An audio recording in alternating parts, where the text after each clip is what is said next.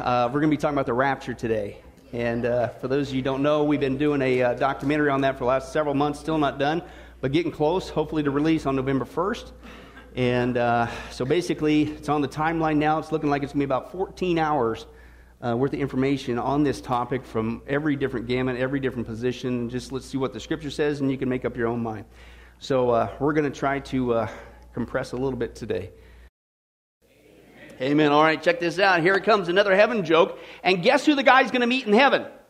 St. Peter. It's always Peter, so just roll with it. I don't know why. But anyway, so this guy passes away, right? And he goes to heaven, and upon getting into pearly gates, who do you see, Bobby? St. Peter, that's right. And so St. Peter says, Hey, hey, come on in, man. I'm going to show you around. You're going to like it here. Hope so. Uh, anyway, so, so the man walks in through the gates there, and the first thing he knows was clocks. I mean, there were clocks everywhere. There were grandfather clocks. There were wall clocks. There was watches. There was clocks in every single corner. Every single one of them ticking away at different rates, and each one of them had a name engraved on it. So the man obviously asked Peter, says, what, what's the deal with all these clocks? And so Peter, you know, he said, well, hey, the clocks, they keep track of things back on earth. And, and there's one clock for every single person. And every time a person on the earth lies, the hands on the clock make a complete revolution. And so they go, oh, okay. So he points to a certain clock. He goes, whose, whose clock is that? And St. Peter said, Well, that's Franklin Graham's.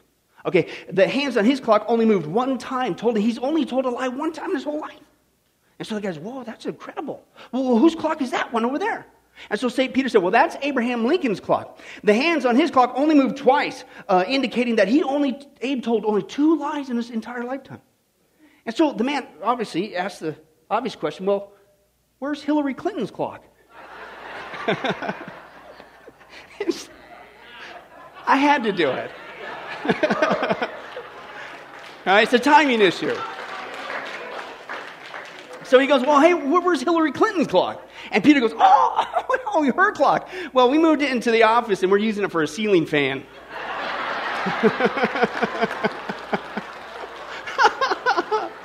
oh, there's only so many times you can use those jokes, and today was that day.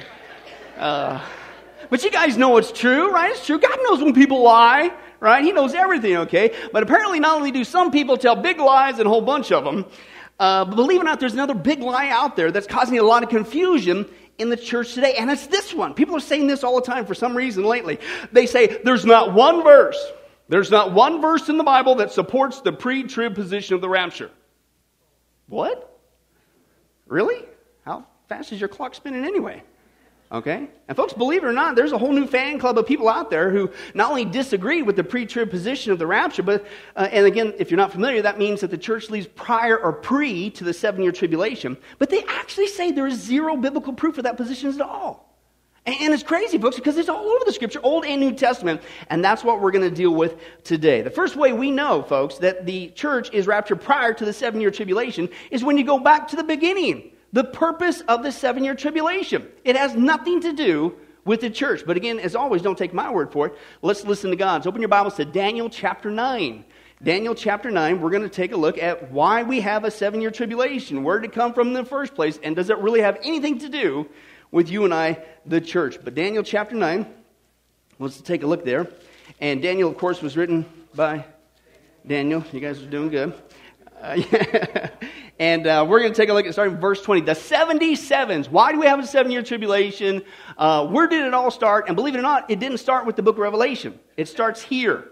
And if you're going to rightly interpret the scripture, that's what you do. Do your homework, go back in the context. Where is this thing called the seven year tribulation? What's it all about?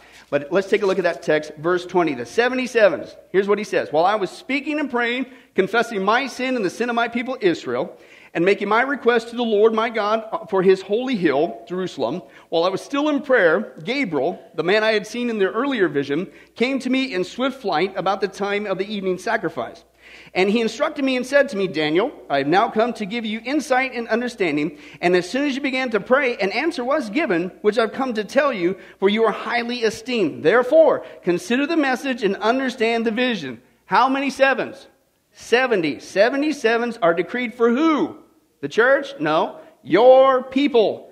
and your holy city, to finish transgression, to put an end uh, to sin, to atone for wickedness, to bring in everlasting righteousness, and to seal up vision and prophecy, and to anoint the most holy. Now, no one understand this. From the issuing of the decree to restore and rebuild Jerusalem until the anointed, the Messiah, the ruler comes, there will be how many sevens? Seven sevens, and do the math, add 62. That's a total of 69. Okay? It will be rebuilt with uh, streets and a trench, but in times of trouble. And after the 62 sevens, with the seven for 69, the anointed one will what? Be cut off and will have nothing. And then the people, the ruler who will come, will destroy the city and the sanctuary, and the end will come like a flood. War will continue to the end, and desolation has been decreed. He, of course, speaking in the context of the Antichrist, this is what starts the seven year tribulation. He will confirm a covenant with many, the context of the Jewish people, for what? One seven. Okay? And in the middle of that seven, okay, he will put an end to sacrifice and offering, and on the wing of the temple he will set up an abomination that causes desolation until the end that is decreed is poured out on him. Okay? So here we see again the classic passage. If you're not familiar with it, this tells us basically where did it all start? Why do we have a seven year tribulation in the first place? Okay, and specifically, why is it seven? Okay, why is it not a 94, a 135, or a two year tribulation? Why is it exactly seven? Here it is, right here in the context. Not the New Testament, it's the Old Testament, the book of Daniel. This is where it all starts. Okay, and here's what he says the seven year tribulation is the final seven.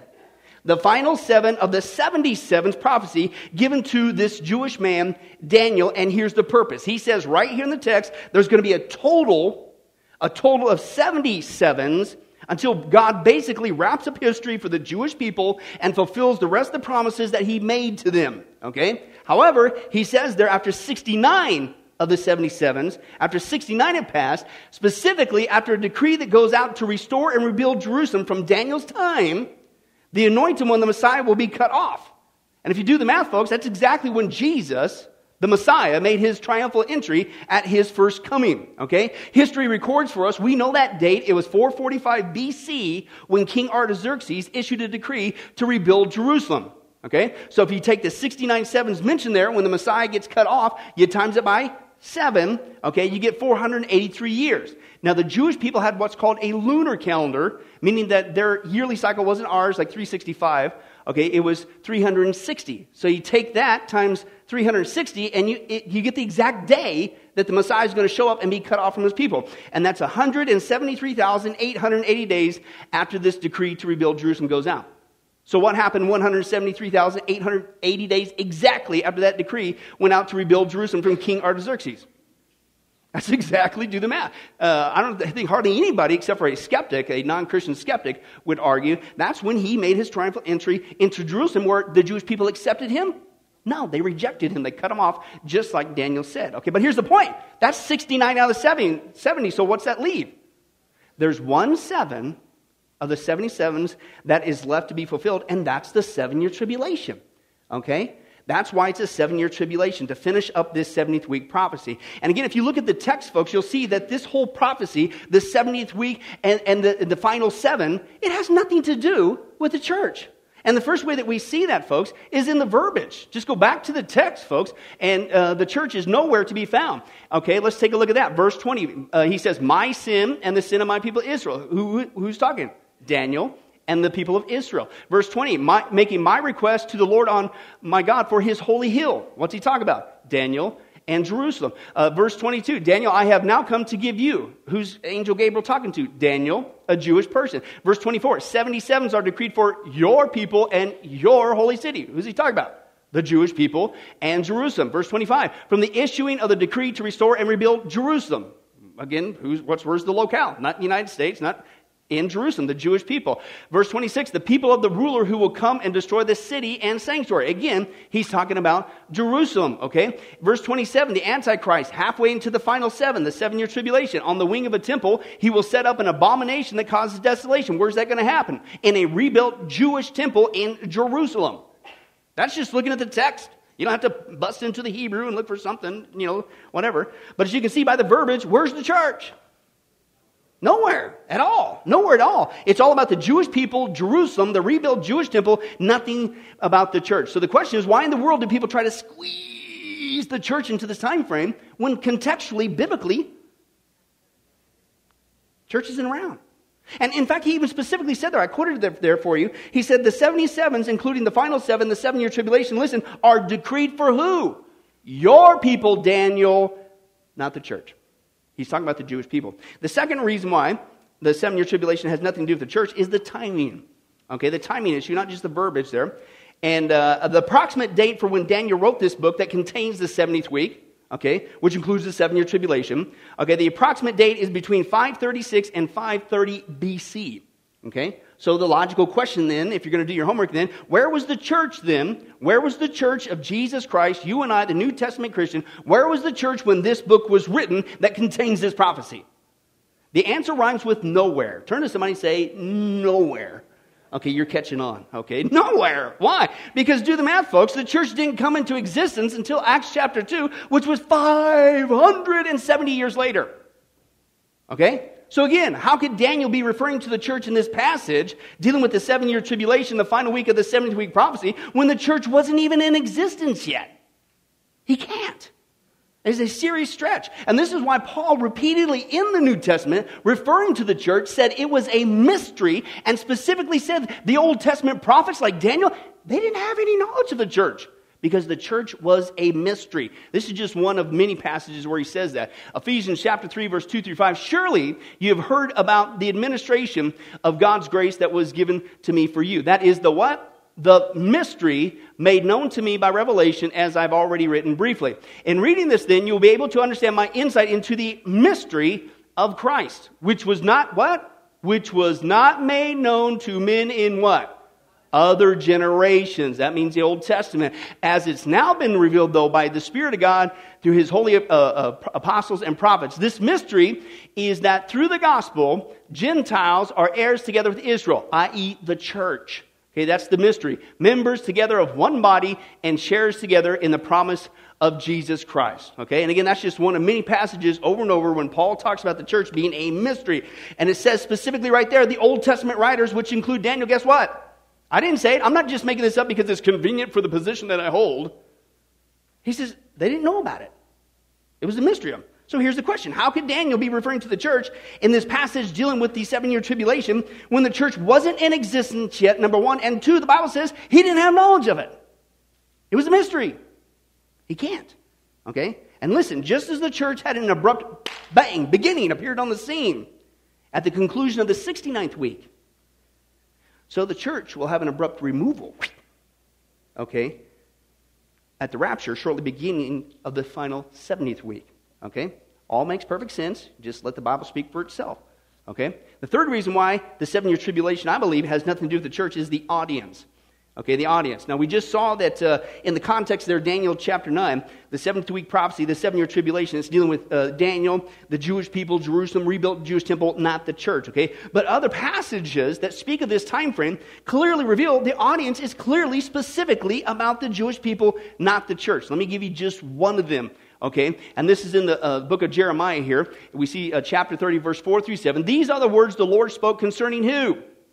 So I didn't make this up. Who's defining the context? God. He said this is concerning Israel and Judah. And this is what the Lord says. Cries of fear are heard. Terror, not peace. Ask and see. Can a man bear children? How many guys can testify that would be no?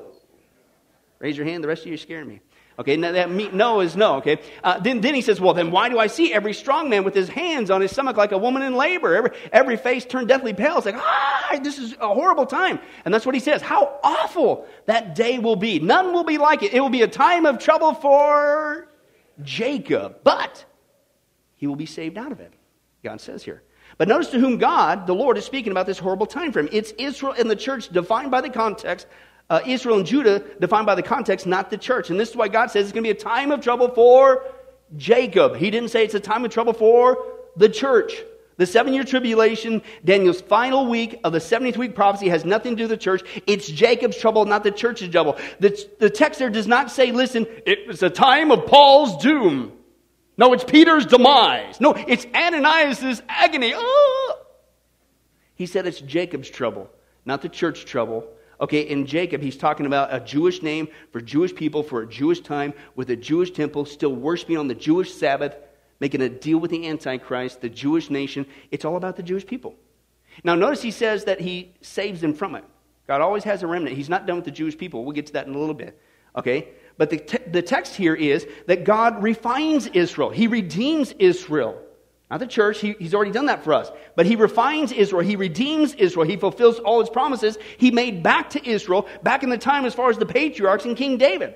Okay? If you're saying that God's done with the Jewish people, then you just called God a liar because there are certain promises He made to the Jewish people that have not been fulfilled yet. So He has to still fulfill them, and He does that.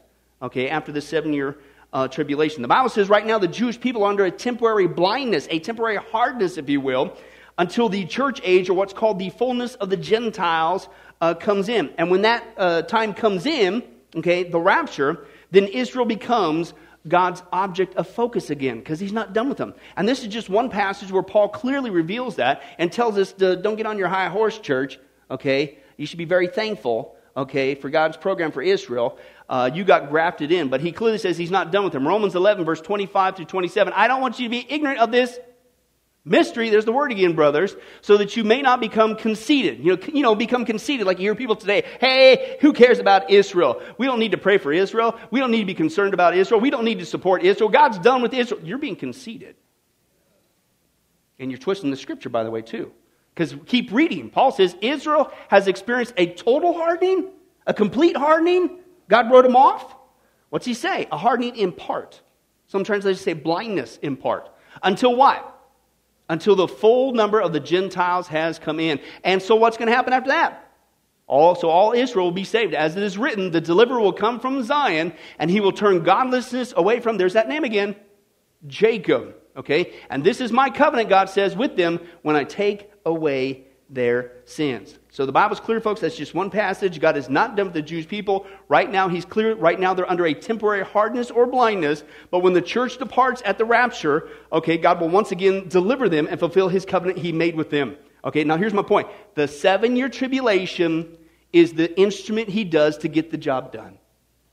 It's all about Israel, not the church uh, period. Okay? It has nothing to do with church. And aren't you glad that God is going to keep his promises to the church? Absolutely. As Brian rightly stated today from the book of Romans in Sunday school, uh, that means we can trust him when he promises to save us eternally. Amen? Because if he's not going to keep his promise with them, a little sketchy for us, but praise God, he keeps his promise. Now, the second way we know the church is raptured prior to the seven year tribulation is the promise of no wrath.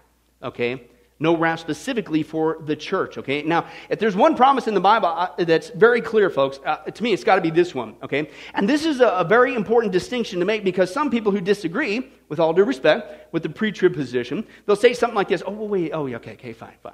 Okay. I get you. Okay. Uh, the Bible says, though, I got a problem with this. The Bible says that Christians are guaranteed tribulation. Okay? So, how can you say they won't be in the seven year tribulation? Ever heard that? Well, that's actually pretty easy because the seven year tribulation is not the same thing as general tribulation. Okay? Yes, we, the church, the Bible's very clear about this, even Jesus. Hello, we are promised general trials, general tribulation, general persecution, but the seven year tribulation is not general tribulation. Okay? It is a specific outpouring of God's wrath on this wicked and rebellious planet. In fact, the word tribulation and wrath, it's two totally different Greek words. Okay? General tribulation that we are promised, okay, no disagreement there, is the Greek word thlipsis. Okay? And refers to pressure or oppression, affliction, distress, troubles, trial, and, and, and we're guaranteed that. No disagreement. But wrath, wrath is the Greek word orge, and it means anger, violent emotion, indignation. And folks, the scripture is very clear, praise God. We've been rescued from that. Okay? Uh, we, we, are, we are a promise, general thlipsis, general uh, persecution, tribulation, no disagreement, but we are never, never, the church is never promised to be under God's wrath or his orge. Jesus set us free from that. In fact, it's even mentioned in the context of the chapters dealing with the rapture. Okay? Let's take a look at just a couple passages. Romans chapter 5, verse 8 through 9. But God demonstrates his own love for us in this, the church, while we were still sinners, what happened? Christ died for us. Now, what's one of the many, many, many, many benefits of that? Here you go. Since we have now been justified by his blood, how much more shall we be saved from God's what? Wrath through him. We're saved from that. 1 Thessalonians 1 and 10. Again, these are the chapters, the context here dealing with the rapture. okay, passages. 1 Thessalonians 1 and 10. and we wait for his son from heaven, whom he raised from the dead, Jesus, who rescues us from what? Not just wrath, but the coming wrath. Okay? He's not just talking about hell there. 1 Thessalonians chapter 5, verse 9 through 11. For God did not appoint us, church, to suffer wrath, but to receive salvation through our Lord Jesus Christ. He died for us so that whether we are awake or asleep, we may live together with him. Therefore, what? Listen, encourage one another and build each other up, just as in fact you are doing. The scripture states that while, yes, we the church may experience thlipsis, general persecution on earth here today, no disagreement there, but the good news is we are promised we will never experience God's wrath, His orge, including the time of the, His wrath being poured out on the seven year tribulation. This is why Paul ends that passage there specifically, hey, rejoice, hey, encourage one another with these words. Why? Because, hello, it's common sense. Being saved from God's wrath, being rescued from the seven year tribulation, not just hell, that's something to get excited over. Right? I mean, have you seen what's going on in that time frame? It's horrible. And, and by the way, the other positions, you got a serious problem with Paul's word of encouragement to encourage one another and rejoice. Because think about it in the context. If I'm going to have to suffer God's wrath, as some positions state, with all due respect, for three and a half years, or five and a half years, or all the seven years of the seven year tribulation, as the mid trib, pre wrath, and post trib positions say, what in the world is so comforting about that? Woohoo! I'm going into the worst time in the history of mankind. Woo! I can't do that. The good news, I don't have to do that. Because the scripture is clear. With all due respect, to use the words, this is hell on earth. This is a time of literally hell on earth. Demons are going to be everywhere. Satan, the Antichrist, the false prophet. This is the worst time in the history of mankind, Jesus stated. How can I rejoice? How can I encourage you? Yeah. If we were going to be in that time frame. The command to encourage and rejoice makes no sense unless you're saved, you're not appointed unto, you're rescued, as the scripture says, from God's wrath including the seven year tribulation. One guy puts it this way this is cool. He says, Believers in every uh, generation have faced trouble. Some have faced terrible persecution, even martyrdom. Jesus told him uh, to his disciples himself, He says, In the world you will have tribulation, John 16. Paul says in Acts 14 22, he says, Through many tribulations we will enter the kingdom of God. He says, Let it be clear that I do not believe that Christians are somehow exempt from the troubles in life, even serious trouble. A, a cursory reading of the Bible shows this. True believers get ill. They have family problems. They, they deal with emotional stress. They face persecution. They lose their jobs. They die. We live in a fallen, sin cursed creation. But there is a vast difference between the troubles and trials and tribulations of this life that we all face and the wrath of God poured out on a godless, sinful planet in the final years of this age. It's the difference between tribulation with a little t and tribulation with a capital T. Okay? Now, don't pay attention to my hand gesture there because I think I just did the letter I. I did one, one, two. Please don't get distracted. And remember the point. but again, you'll have some people say, that's the good news. But you have some people, okay, okay, I get, I get you. Because the scripture is clear. Uh, you can't get around that one. I mean, over and over again, the scripture is clear. The church is not appointed. We are saved. We are rescued from God's wrath. Right? But they still want to squeeze the church in there, okay, in that time frame, the seven year tribulation. So they'll sit there, they'll say this, well, Case solved. I can still have the church in there because they say the seven year tribulation is not a full seven years of his wrath. Only part of it is. No, that's not what the Bible says. Uh, let's take a look at what the scripture says about that time frame a full seven years of his wrath. This is the very beginning, the sealed judgments. Jesus is opening them up. Revelation 6 1 through 12. I watched as the Lamb opened the first of the seven seals. Then I heard one of the four living creatures say in a voice like thunder, Come. And I looked, and there before me was a white horse. Its rider held a bow, and he was given a crown and rode out as a conqueror bent on conquest. Okay? Right from the very beginning of the seven year tribulation, folks, the Lamb, Jesus, God, is opening the seals from his throne, and he's the one giving the order for judgment to begin. This is coming from Jesus. It's his command, it's his order from his throne room. This is at the very beginning okay, of the seven year tribulation. It's not coming from man. This is not man's wrath. This is not Satan's wrath. This is coming from God Himself at the beginning of the seven year tribulation. To say it's man or Satan, I'm sorry, that's an abomination, I believe. God is the one giving the order for His wrath to begin, and it continues all the way to the very end of the seven year tribulation. Revelation chapter 6, this is still in the first half okay, of the seven year tribulation. 16 through 17, they called on the mountains and rocks, fall on us and hide us from the face of him who sits on the throne and from the what? The wrath of the Lamb. The, the great day of the wrath has come. Who can stand? This is in the first half. Oh, and by the way, a couple interesting things. Even prior to this passage, still in the first half, he talks about the judgments of the sword, the famine, the plague, and the wild beast. If you look at the Old Testament and the prophets, those judgments are judgments specifically coming from God. He uses the same verbiage. So that's another passage, really, that you could bring up. Also, the Greek word there has come. It doesn't mean it started right then. It's aorist in the tense, if you know Greek, and it's speaking of a past event. They're just now acknowledging that, but it's already been there going on since the very beginning of opening the seals. And he goes on, Revelation 11, 18, the nations were angry, and your what?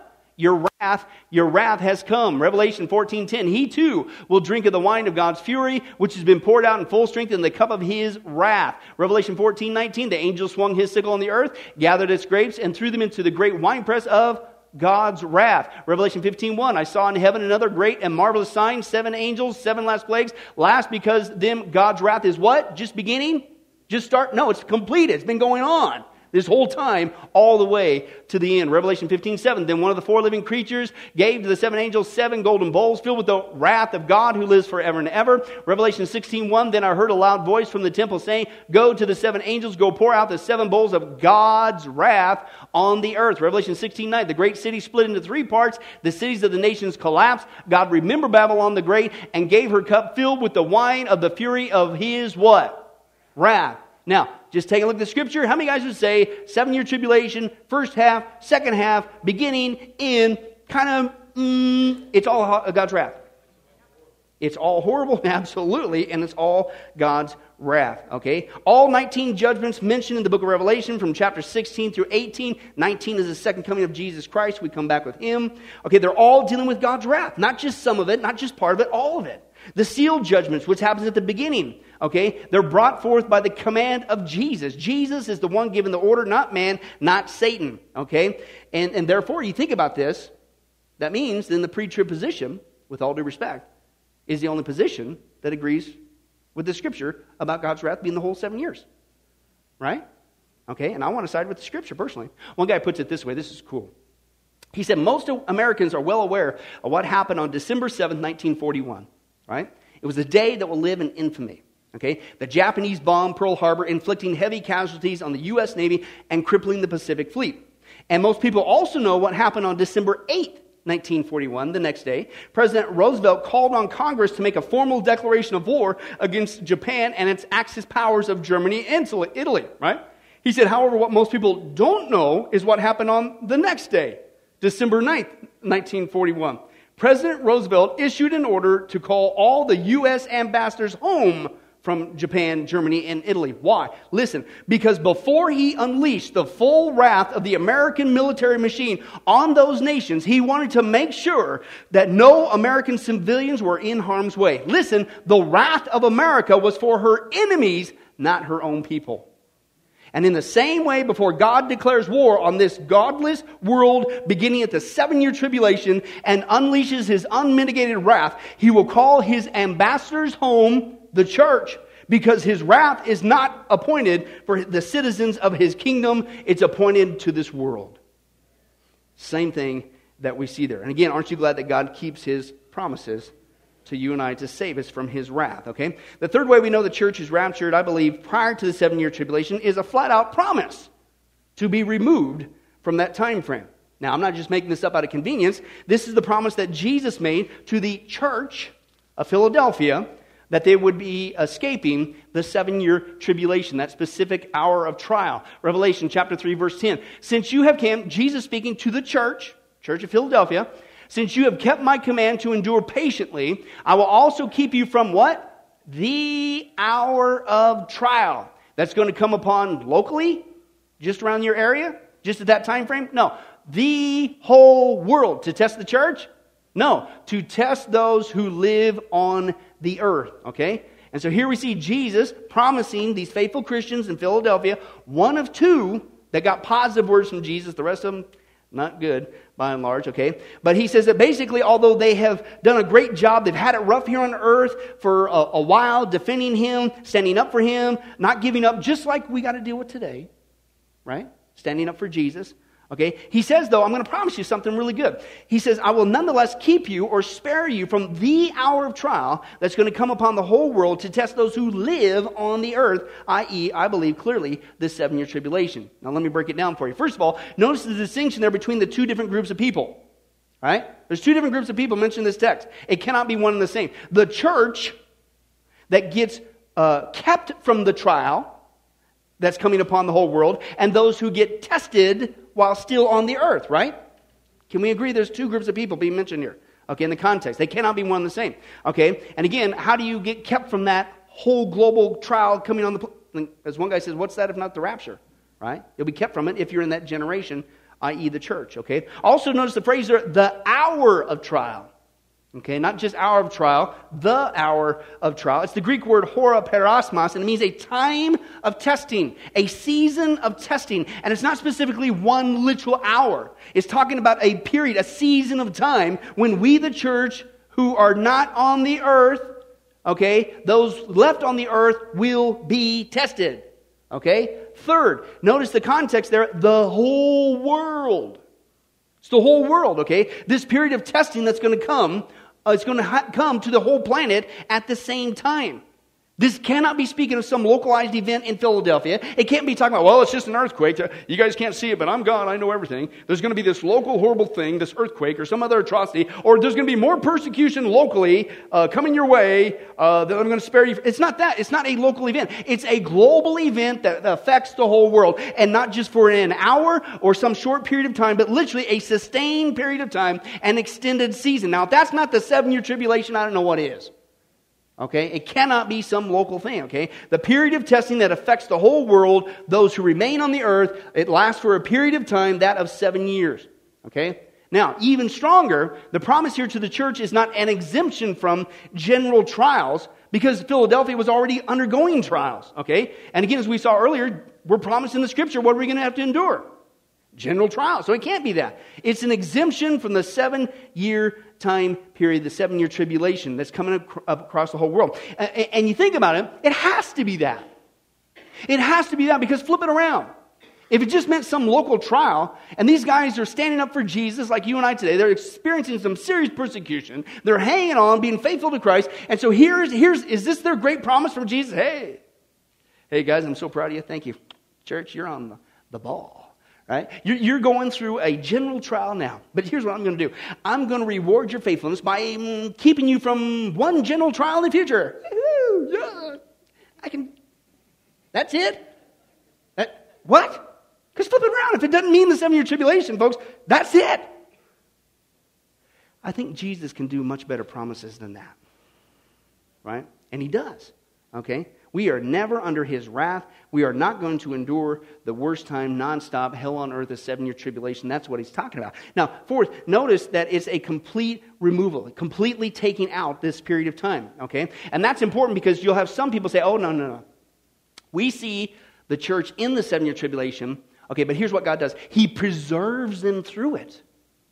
What? No. You read the scripture, and those people are being killed. In fact, they're being slaughtered like flies.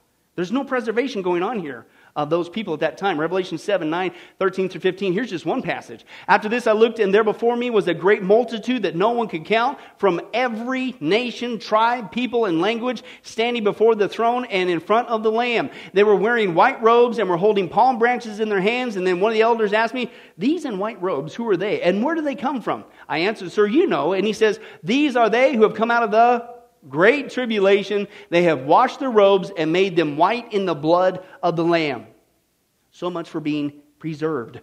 They're being martyred. They're being slaughtered like flies. Now, I'm going to get into this in great detail in a second. These are referring to the tribulation saints okay, those who get saved after the rapture, because people can still get saved during the seven year tribulation. We see that witness going out from the 144,000 Jewish male evangelists. We see that with the two witnesses, Revelation chapter 11, and the angel that goes forth in the sky and declares the gospel. And dare I say, not saying, Thus saith the Lord, anything you and I might leave behind common sense. Okay, but the gospel still goes forth. God demonstrates his mercy even in the midst of his judgment. Okay, but these people are not being preserved. There's no preservation going on. They're being slaughtered, okay? And that's why the phrase in Revelation 3:10 to keep you from, it's an explicit term. You can't get around this. In the Greek, it's the phrase there tereo ek, and it means keeping you out, keeping you separate out of this completely. Okay? And in fact, let me give you some analogies of what Jesus' is promises in here. He's not saying I'm going to put you in it and somehow protect you, because there is no protection going on to these people. They're getting slaughtered. Okay? He says, I'm going to completely take you out of the whole thing. That's what makes the promise so wonderful. But let me give you some examples of what tereo ek in the Greek literally means, to be kept from. Okay? First of all, there's the war removal. Let's go back to World War II.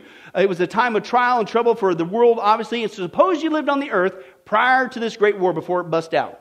And somebody gave you this promise, right? You'll be kept from the trial of World War II. Now, that means you would not face any of the bullets or bombs or battles of the war. Uh, maybe you could be located in a part of the world that did not directly involve the conflict. Uh, you could still be in the world, but protected from the war, right? But that's not what he's talking about. Suppose you were given this promise you'll be kept from the time of World War II, like what Revelation 3.10 says. For this to be fulfilled, you could not be on earth during the entire period of years from 1941 to 1945. To be exempt from the time is to be absent from the time when the event takes place, right? You can't be around. It's not just being sheltered in a section of the world. Okay, number one. Number two, how about a test? Right? Let's suppose that uh, we announce that an exam will occur on such and such day at a regular class time. Suppose the teacher says this I want to make a promise to the students whose grade average for the semester so far is an A, right? And here's the promise I will keep you from the exam. That's the promise, right? Now, you can keep the promise to those A students this way. I would tell them to come to the exam, pass out the exam to everyone, and give the A students a sheet containing the answers. Okay? They would take the exam and yet in reality be kept from the exam. They would live through the time of the exam but not suffer the trial of the exam. That's post trib position. Somehow you'll be preserved in that. That's not what he's saying though. But if I said to the class, I'm giving you an exam next week, I want to make a promise to the A students, I will keep you from the hour of the exam. And that's what Revelation 3:10 talks about. This they would understand clearly to be exempt from the hour of the test means you are not present during that whole hour. Right? That's what this, that's pre-trib. And that's the meaning of Revelation 3:10. We will be kept from the hour of testing. Nowhere around, period. Let me give you a couple other quick ones. To be kept out of jail means the person will what? Be preserved behind bars. No, you, you're not going there in the first place, right? Okay? Uh, to be kept out of the swimming pool means guess what? You ain't even getting wet. Okay? To be kept out of the army means the person was not allowed in the army, and thus they were exempt from serving in the army. Weren't in there at all. To be kept out of the entire ball game, a basketball player, means you didn't get any action at all. You didn't play. Nothing, period. Okay? You weren't even on the sidelines. See, a person, if they sit on the property, says, keep out. Okay? Does that mean he's going to build you a little hut and he's going to preserve you in the midst of it, even though he said keep out? No, he doesn't want you on his property at all. He doesn't want your presence there, period, okay? Moses, the Bible says, was kept out of the promised land. He didn't enter at all, right? He didn't get to go in there, period, okay? And to be kept out of the hour of trial that will come upon the whole world means the person will not enter that time at all. Will be completely exempt from that time, which means you will not be present on earth at that time, since that time frame is clearly dealing with a total global event. You cannot be there on the earth. That's the promise from Jesus to the church, us. Okay? And I think that, again, aren't you glad that he keeps his promises? Okay? The fourth and final way, man, there's so much more, but this, so we're going to have to wrap it up. The fourth way we know that the church is, I believe, raptured prior to the seven year tribulation is the proof of total absence. Not just total removal, uh, there's proof of total absence, okay? And I think a little bit of this is common sense, okay? You'd think that if Okay, if the church really was going to be thrust into this worst time, hell on earth, with all due respect, the worst time in the history of mankind, according to Jesus, as some would say, then you would think you'd find the church being mentioned in that time frame at least a couple times, right? The problem is you don't. There's an, a total, complete absence of the church, again, supporting the pre trib position. And the first way we see that is from the omission of the word church. You know, the word that refers to you and I. Okay? And again, you would think that if we are appointed into the seven year tribulation, then during that time frame that the book of Revelation talks about, the judgments, 6 through uh, 18 and 19 there, okay, that you'd find the word church mentioned. It's not at all, okay? The church is repeatedly mentioned in chapters 1 through 3, okay, prior to the seven year tribulation, but after that, they're not mentioned at all. Okay? In fact, let me give you uh, a, uh, uh, uh a, visual of what is going on when you take a look at what's going on in the book of Revelation with the church, okay? The word church. Revelation 1 through 3, the word church appears 19 times. 19 times. Right? Why? Because it's all about the church, applicable to the church. Here's church what you need to deal with. Here's what you need to focus on. Church, church, church, church, church. But then all of a sudden, you go from 4 to 19, dealing with 6 to 19. The passage is there. 4 and 5 is the throne room scene. But how many times does the word church appear? Zero. Nothing. Nada. Isn't that strange? 19 to nothing. Right? And then it only appears one more time at the end after the seven year tribulation when you're dealing with the millennial kingdom and the final state, the church. But that's not during the seven year tribulation. That's it. Okay? So you look at the facts. I mean, if the church was going to experience any or all of the horrible seven year tribulation, you think we'd be mentioned there at least once, but we're not, not even once. Okay? Anybody find that strange? It's almost like the reason why the word church is absent is because the church is absent. Interesting. Okay, that's what we see in the Bible. Now, now you'll have those that say, "Well, okay, yeah, okay, I, I, I get, I get that." Okay, but uh, uh, I, I still see, they say, the church, not the word church, because that's not there. But they'll say, "Oh, I still see uh, the church in the seven-year tribulation." And what they do is they pull out another word. It's not the word church, but they pull out this word and they say the word saint, right? Because you see there it says saint. And these saints are, you know, the Antichrist overcomes them and, and saints there and they get martyred and stuff. That's got to be the church. No. No. That's not how it works when you rightly interpret the scripture. First of all, the word saint in the Bible, it's hagios, it simply means holy one. And when you look at the scripture, Old and New Testaments, you'll see there's many different kinds of people in the Bible mentioned as a saint. Church is a specific word. Saint, it's not. Okay? There's Old Testament saints, there's New Testament saints, there's future tribulation saints, there's saints in the millennial kingdom. So just because you see the word saint doesn't mean that it's referring to the church. So how do you decipher who it is? Context. Right? What does it say in uh, real estate? What's the three most important things in real estate? Location, location, location. I hope that's not the only thing you get from my sermon today. Hey, did you guys know that real estate is. right? It's the same thing when it comes to proper biblical interpretation, right? Context, context, context. If you don't want to get it wrong, pay attention to context. So let's take a, a look at this word saint and uh, let's see who does it really contextually apply to. Right? Now, before we get into that, let me show you how this is nothing new. This is not some secret technique just to skirt the issue and make it sound like it's common sense. I'm going to give you an example from one English word, just like saints in English word. I'm going to use another word called cool. Cool. And I'm going to use cool three different cool ways with a cool attitude, right? Okay? And it's spelled the exact same way, all three occurrences, but you tell me if it means the same thing. Let's take a look at these examples. What if I said, hey, wow, hey, that outfit you have on is cool, Bobby? Yeah, I'm here for you. That's right. Or I could say, hey, hey, Bobby, is everything okay? Your, your, your attitude towards me is kind of cool. I mean, I just gave you a compliment on your outfit. What's going on? Right? Or you might say, hey, whoo, obviously not here in Vegas, uh, the weather outside is cool. Right? Now, here's my whole point in bringing up this easy example. Okay? All three times the word cool was expelled the exact same way, right? It had even the exact same letters. Okay, but every single one of them, common sense is they had a totally different meaning, right? Okay? That's the point. What determined the meaning was the context it occurred in. And folks, this is not some secret escapist technique to get around this saint issue. It's the same thing with the word saint. You have to determine it by its context. Is it an Old Testament saint? Is it a New Testament saint? Is it a tribulation saint? Is it a millennial saint? Context determines the meaning. So let's do that, okay? Let's put it in its context. It cannot be referring to an Old Testament saint, okay? Because that time frame's already passed. It cannot be referring to a millennial kingdom saint because that's after the seven year tribulation and that is still yet in the future. And I believe it cannot be referring to the you and I, the New Testament church age saint, because there's strong evidence we've already seen that the church is gone at the rapture prior to the seven year tribulation. And so that leaves one final option. The passages in the judgments in the seven year tribulation that mention saint is referring to the tribulation saints, those who made the biggest mistake of their life. You should have got saved before it started and left at the rapture. But God's merciful his gospel still goes forth. But most of you are going to be slaughtered. There's no protection. You're going to be slaughtered like flies.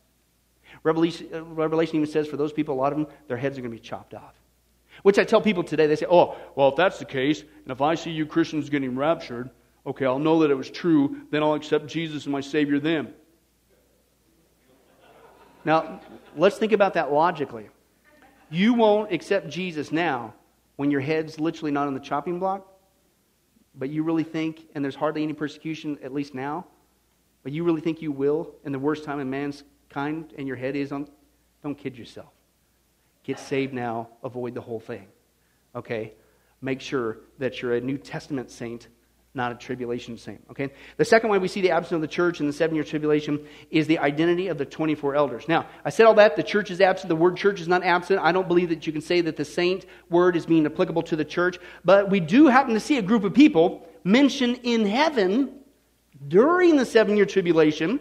Uh, as it unfolds on the earth. And that group is what's called the 24 elders. Okay, let's take a look at just one of those passages there. Revelation chapter 4, prior to the seven year tribulation, the throne room scene, you see a group of people in heaven. Okay? Revelation 4 4. Surrounding the throne were 24 other thrones, and seated on them were 24 elders. Notice the attributes here. They were dressed in white, and they had crowns of gold on their heads. Okay? And so, again, the 24 elders are also mentioned, if you want to do the homework, in uh, Revelation chapter 5, chapter 7, chapter 11, and chapter 14. Okay, and in every single occurrence, their location is already in heaven. So that's there, there, that's who they are. So the natural question is well, who in the world is the 24 elders? I think when you do the homework, it's clearly the church. Okay? The reason why you see the 24 elders in heaven, okay, during the seven year tribulation is because that's where the church goes. Okay, but let me break it down for you. And the first evidence I think you're speaking of the church is the crown issue. Okay, is the crown issue. When it comes to crowns, crowns are not given to angels. Okay, crowns are given to the church. And this is just one of the promises. 2 Timothy chapter 4 verse 8. Now there Paul says is in store for me a crown of righteousness, which the Lord the righteous judge will award to me on that day, and not only to me but also to all who have what? Who have can you believe this? Who have longed for his appearing. Did you realize, man, I, I, this one is like everybody should get this crown as a Christian, right? Does anybody long for his appearing? Guess what? You get a crown for that. Isn't that wild? Right? We get a crown to lay at his feet. Revelation chapter 4. It's awesome. If you just long for his appearing. Come on, we should all be able to uh, do that one. But crowns are never promised to angels. Angels never seen wearing crowns. Yet the Bible is clear repeatedly over and over and over again. There's five different types of crowns that a uh, New Testament Christian uh, could earn to have the privilege to lay at Jesus' feet. It's not that we get to heaven, we sit there go, hey, my crown's bigger than your crown. Hey, I've got more than you. Too bad, Bobby. Hey, la la la. Oh, hey, don't want to jostle them. No, Jesus gives us the ability to earn a crown, and we have the privilege when we get to heaven, lay him at his feet. Right? I don't know about you, but I don't want to get there empty handed. All I got to do is long for him, at least get one. And I hope we all are longing for his appearing. Okay, but again, this is clearly speaking the church. That's why uh, I think that is clearly dealing with that. Okay, and also the Old Testament believers. I don't believe it's referring to them because they are not going to be resurrected and rewarded until after the seven year tribulation, so it only leaves the church. The second is the word uh, elder there. It's the title. Okay, of all things to call these, the 24. Oh, hey, if that's the pizza. Tell them in 15 minutes. We'll be ready for it. Uh, uh, but the word title there is the word elder. Okay, elder is the Greek word presbyteros. Okay, and it just happens to be a New Testament word that refers to the church. Okay, let's take a look at just one example uh, from Peter, 1 Peter chapter 5, verse 1. To the elders, and he's speaking to the church, and he's a part of the church. To the elders, I appeal to you as a fellow elder, a witness of Christ's suffering, and one who also will share in the glory to be revealed. Elders, the Greek word presbyteros, is where we get the English word Presbyterian from. Okay, it's clearly a church word term that's used for church leadership, etc., etc., etc. By the way, the Bibles never addressed or mentioned as elders, but the church is. The elder, the term is applied to human beings, not angelic beings, okay? Okay? You always have to say that word slow, Bobby, because sometimes it sounds like you're saying jelly beans. No, I said angelic beings. Just wanted to clarify that. Learn that lesson. Uh, hopefully I did. But anyway, the third evidence is the position. The position of the 24 elders. Now, notice how these guys are positioned in the Bible. I'm not making this up for convenience sake. They, they're not sitting on a couch, not a day bed, not even a La-Z-Boy, as cool as that is. Okay? Of all things for these guys to be seated on, it's on thrones. Now, it just so happens that's a promise from Jesus to the church that you get seated on a throne with him. Revelation 3 21. To him, speaking of the church, to him who overcomes, Jesus said, I will give him the right to sit with me on my throne, just as I overcame and sat down with my Father on his throne. So, again, another promise from Jesus. The elders get to sit in the same position as thrones, and thrones are promised to the church. I'm thinking this one and the same. The fourth evidence is the distinction. Okay? And, and, and again, some people, they have different theories of who they say the 24 elders is. I think it's clearly the church. Uh, they keep throwing out the angels in Israel, and I've heard all kinds of other different theories, which I don't think fly at all contextually. Okay? But back to the angel issue, how people could, with all due respect, how they could say that the 24 elders is referring to angels is beyond me, because in the exact same passage that mentions elder, uh, angels, it shows them surrounding the 24 elders. So how could you be the 24 elders if it's but let's take a look at that passage. I'm not making this up. Revelation chapter 5, verse 11. Then I looked and heard the voice of many what? Angels, tons of them, numbering thousands upon thousands and ten thousands times ten thousand. And they encircled the throne and the living creatures and the who? The elders. Well, how could the angels be the elders when they're encircling the elders? That's a pretty good technique. I wish I could do that. I'd get a lot more work done being in two places at the same time. But that's not reality. Okay? The fifth evidence is the redemption. Okay? Now, if there's one thing clear in the scripture, Jesus died for people, not angels. Can we agree on that one? Okay? And he gave his life to purchase, to redeem human beings to himself, not the, again, angelic beings. You got to be careful.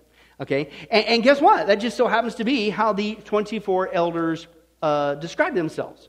In fact, they sing a song about it a song of redemption. Let's take a look at that passage real quick, Revelation 5 9. And they sang a new song. You are worthy to take the scroll and open its seal, speaking obviously of Jesus, because you were slain, Jesus, and with your blood you what? You purchased men for God from every tribe and language and people and nation.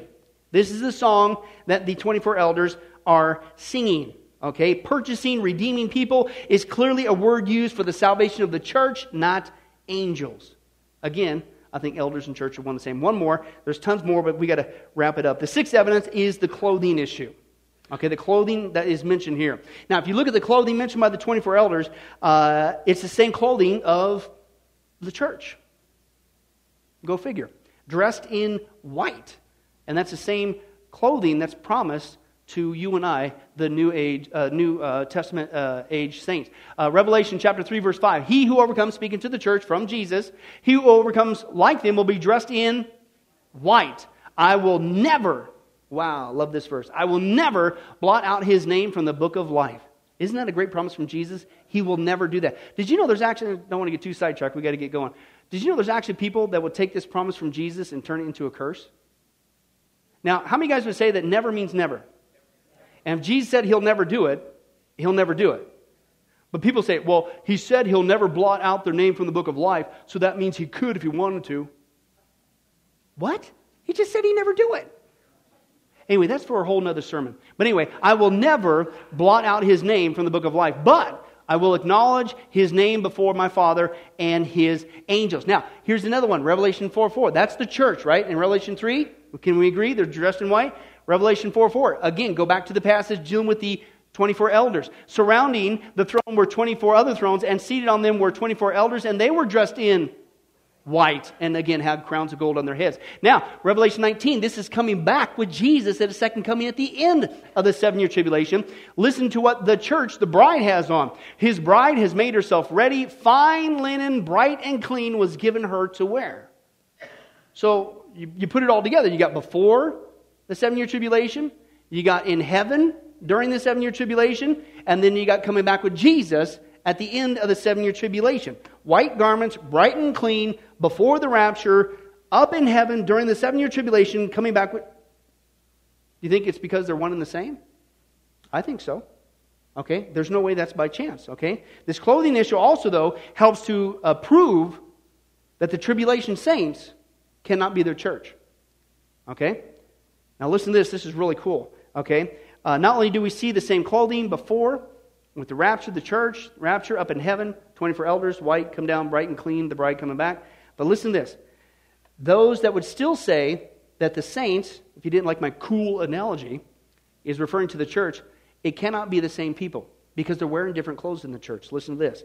The 24 elders, okay, as the church, okay, they get to wear a certain garment, okay? The uh, other ones, the tribulation saints, they wear something different. Now, the martyrs, the tribulation saints that we saw in that passage there, they got a white robe on. They say, oh, see, it's the church. No, do your homework with all due respect. It's stole in the Greek, okay? Now, the 24 elders, the garments mentioned on those guys, their clothing, it's a white linen raiment of the priesthood. It's a different word. It's himation in the Greek. Totally different word. And the Bible says, Peter, I believe, he says that the church, we are a royal priesthood unto God. God gives us priestly clothes. Okay? But either way, you can't say that those identities are the same because they have two totally different types of garments on. Okay? It cannot be the same thing. Okay? And I think it's pretty clear. You got two totally different garments for two totally different groups of people. Those who get saved now, okay, us today before the seven year tribulation, the church, and those who procrastinate and get saved later during the seven year tribulation. They're not one and the same. And so ultimately, that's really the issue. And Jesus gives analogies uh, in the Gospels. Okay, it's a clothing issue. Remember the analogy that he's talking to the Jewish people? And he talks about you got to have the right clothes on? Okay? It's a clothing issue. If you're here today and you're not a Christian, get the right clothes on. You need to get a new outfit on real fast. You need to get, uh, you need to get the himation. You need to go to the cross of Jesus Christ because that's the only place you can get it. You, you can't get it at Walmart, not even Target, right? The himation robe only comes right there. He will give you a robe of righteousness, a priestly robe, and you become a part of His church. That's the only place you can get it. It's a free gift. He wants to give it to you, but He's not going to make you. You need to say, Yes, I need that robe of righteousness before it's too late. Otherwise, you will be left behind. And you don't want that. Church, if you're here today and you're a Christian, obviously it's time to get excited. And it's time to get busy. Man, we might very well be in that generation, right? In that generation when we get to see, and we're longing for his appearing. Let's, let's, let's get out of here on a good note. How do you want him to find us? Goofing off? Living worldly? Or maybe the fullness of the Gentiles, maybe he's going to have, maybe it'll happen at an altar call at Sunrise Baptist Church in, of all places, Las Vegas, Sin City. Wouldn't that be funny? And that last person that only God knows comes forward, receive Christ as Savior. Woo! Bang! Rapture happens, we're out of here. Wouldn't that be awesome? Now, can I tell you, He is coming back. And it very well could be today. So He is going to find you doing something. What's it going to be? So we need to get motivated, okay? The rapture is imminent. Let's not be found goofing off, but sharing the gospel. Amen? We don't know the day, we don't know the hour, but maybe uh, Jesus is. Uh, Maybe he's already headed this way. Don't know. Could be, right? Which means we could be going home real soon.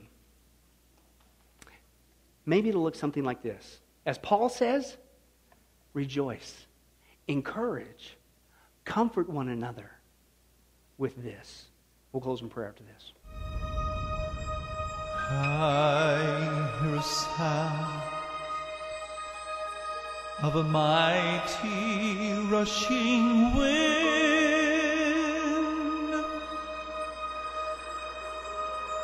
and it's closer now than it's ever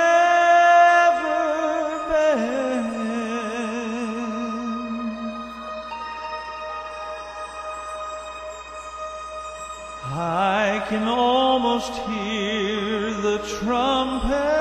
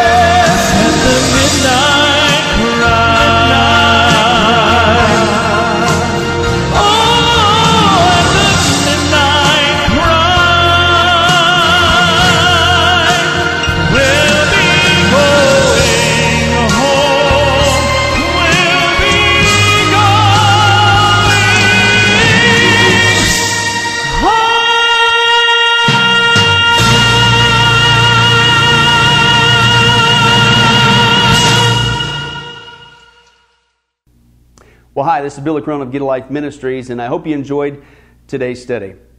But in closing, let me ask you one final question. Are you sure that if you were to die today that you go to heaven and not hell? Now, before you answer that, let me uh, share with you a couple things that the Bible says. The Bible says that God is holy and that we are not. And the wages of our sin or unholiness is death. We don't deserve to go to heaven when we die. We deserve to go down. We deserve to go to hell. Now, to make matters worse, we don't even want to admit this problem that we have, that we're separated from God not only now, but we're going to be separated from Him for all eternity in a place called hell. We, we, we don't even want to admit that. So, once again, out of love, God gives us what's called the Ten Commandments. The Ten Commandments were God's x ray, if you will, divine x ray to, to get us to admit the problem that we have inside that's separating us from Him. Let, let, let's take a look at a few of those of God's divine x ray. For instance, if you think that you're worthy on your own, you don't need a Savior, uh, you're going to get to heaven all by yourself, then let's take a look at God's test there. Uh, the, the Ten Commandments. The ninth one says, You shall not bear false witness. That means lying. Uh, how many of you have ever told a lie before? Raise your hand. Okay? Uh, if you didn't raise your hand, you just told one. But, folks, we've all done that. That makes us a liar. The Ten Commandments, God's x ray, showing us that we have sin that's separating us from Him. We're not holy and perfect like Him. The fifth commandment says this you shall not steal. Don't ever once take anything without permission. How many of you have ever done that? Well, if we're not going to tell another lie, we, we should all admit that as well. Well, that makes us a thief now. The Bible says that God is so holy, uh, even his name is holy. And that's why the Ten Commandments says, You shall not use the Lord's name in vain. And if we're honest again, folks, hey, a lot of us, how many of us have used the blessed name of Jesus Christ, the only name the Bible says under heaven that men might be saved? We've now turned it into a common cuss word, if you can believe that. The Bible says that's the sin of blasphemy. The Bible also says, hey, show you want to show God you're so perfect, you have no sin, then don't ever once commit adultery. And you might say, well, I, I've never done that. Really? Jesus lays the standard before us. God looks at the heart, man looks on the outside. Jesus said, if you ever looked with lust in your eye at another person, you've committed adultery in your heart. That's his holy standard. One more, the Bible says, okay, you think you're so good? Uh, then don't ever once commit murder. You shall not murder. And you might say, well, hey, I, at least I haven't done that one. Really? The Bible again says that the sin of hatred, wishing someone was uh, dead, is akin to the sin of murder. It's just, if you will, you pull the trigger in your heart. So, so, so how are you doing? That's just 5 out of 10 of God's divine x ray, by the way, uh, showing us the problem. How are you doing? Not if, but when your time comes, we're all going to stand before God. You will be forced to admit what He already knows. Hey, God, let me in. Let me in. I'm a, I'm a liar. I'm a, I'm a thief. I'm a, a blasphemer, an adulterer, and a murderer. And the Bible is clear.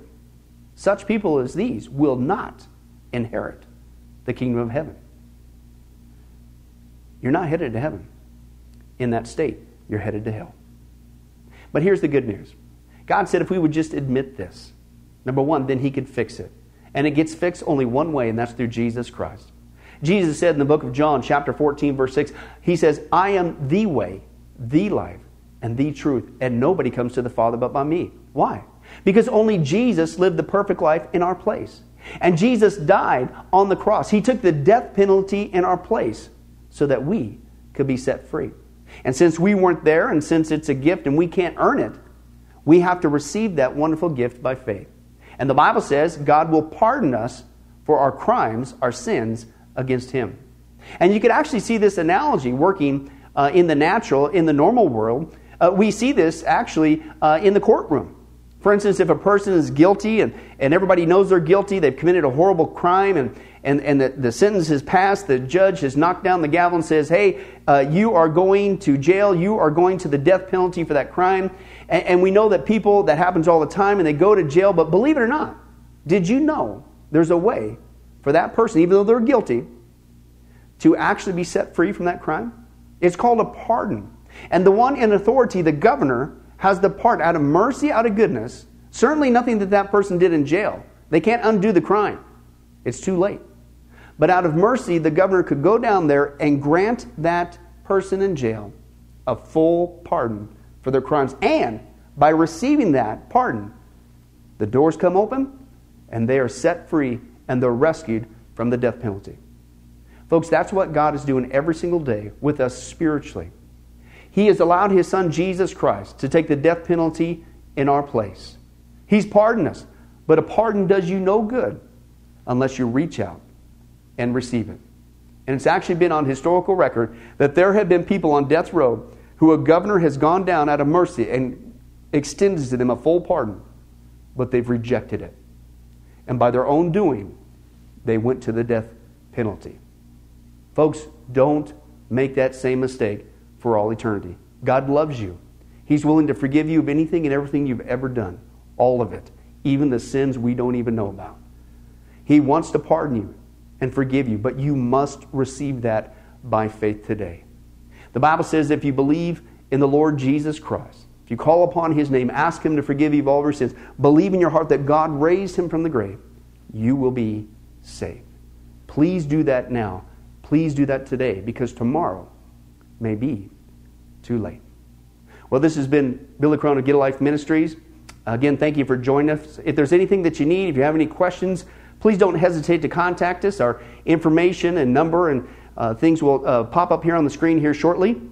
And remember, I hope to see you in heaven. God bless.